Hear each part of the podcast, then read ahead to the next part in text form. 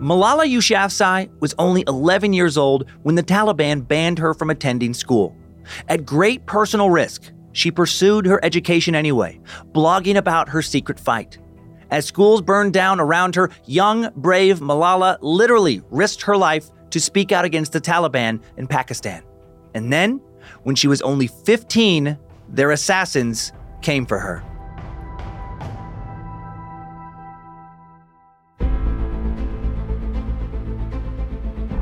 Hello and welcome to Incredible Feats, a Spotify original from Parcast. I'm your host, Dan Cummins.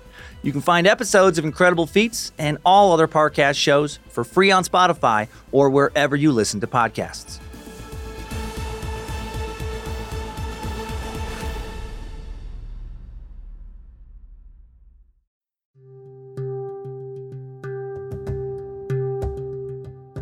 Early 2000s. Malala Yousafzai's father runs a school, so Malala grows up surrounded by education. In school, Malala describes herself as bookish, and she was driven to be at the top of her class. She truly loves to learn. In 2007, Malala is a normal tween who loves Justin Bieber and Twilight. When the Taliban enters her town, she compares them to vampires, the bad ones, not the mysterious heartthrobs like Edward Cullen. By 2008, the Taliban has begun to dominate local radio waves. They start taking away TVs, burning CDs and DVDs. They exploit illiteracy across Pakistan to control people.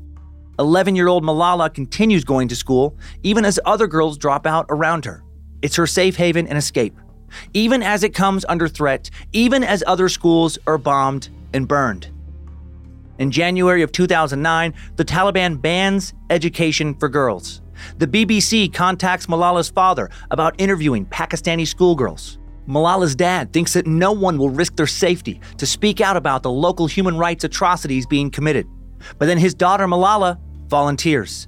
Between January and March 2009, Malala describes her life to a BBC Urdu correspondent via regular phone calls. He publishes the interviews on a blog under Malala's pseudonym, Gul Makai. February 2009.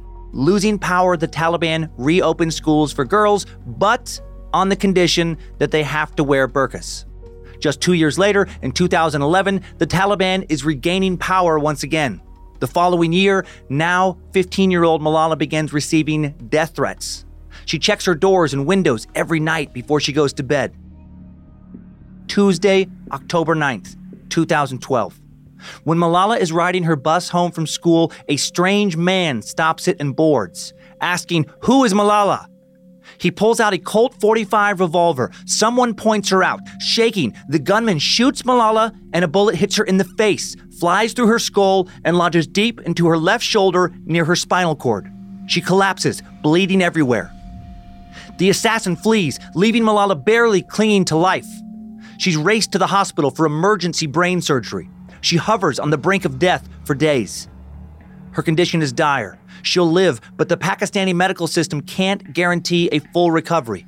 She needs world class rehab and surgery, and she's flown to specialists in Birmingham, England. October 16th, 2012, Malala wakes up for the first time since the shooting alone in England.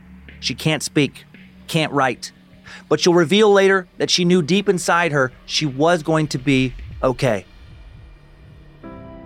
Her parents join her in England. After more surgeries and a lot of intense rehab, she makes a full recovery and becomes a media sensation. She also can't go home. The Yousafzai family must now remain in exile in England for their safety. Malala feels called upon to use her newfound platform of fame for good. She establishes the Malala Fund with money given to her by well wishers, uses it to advocate for education equality. In 2013, she addresses the UN and publishes her book, I Am Malala.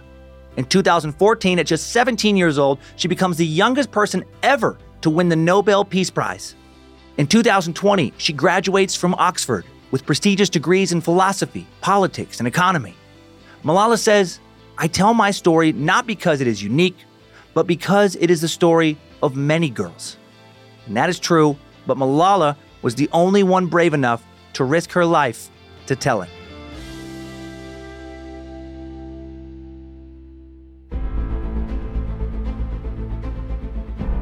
Thanks for tuning in to Incredible Feats. For more episodes of Incredible Feats, please follow us on Spotify.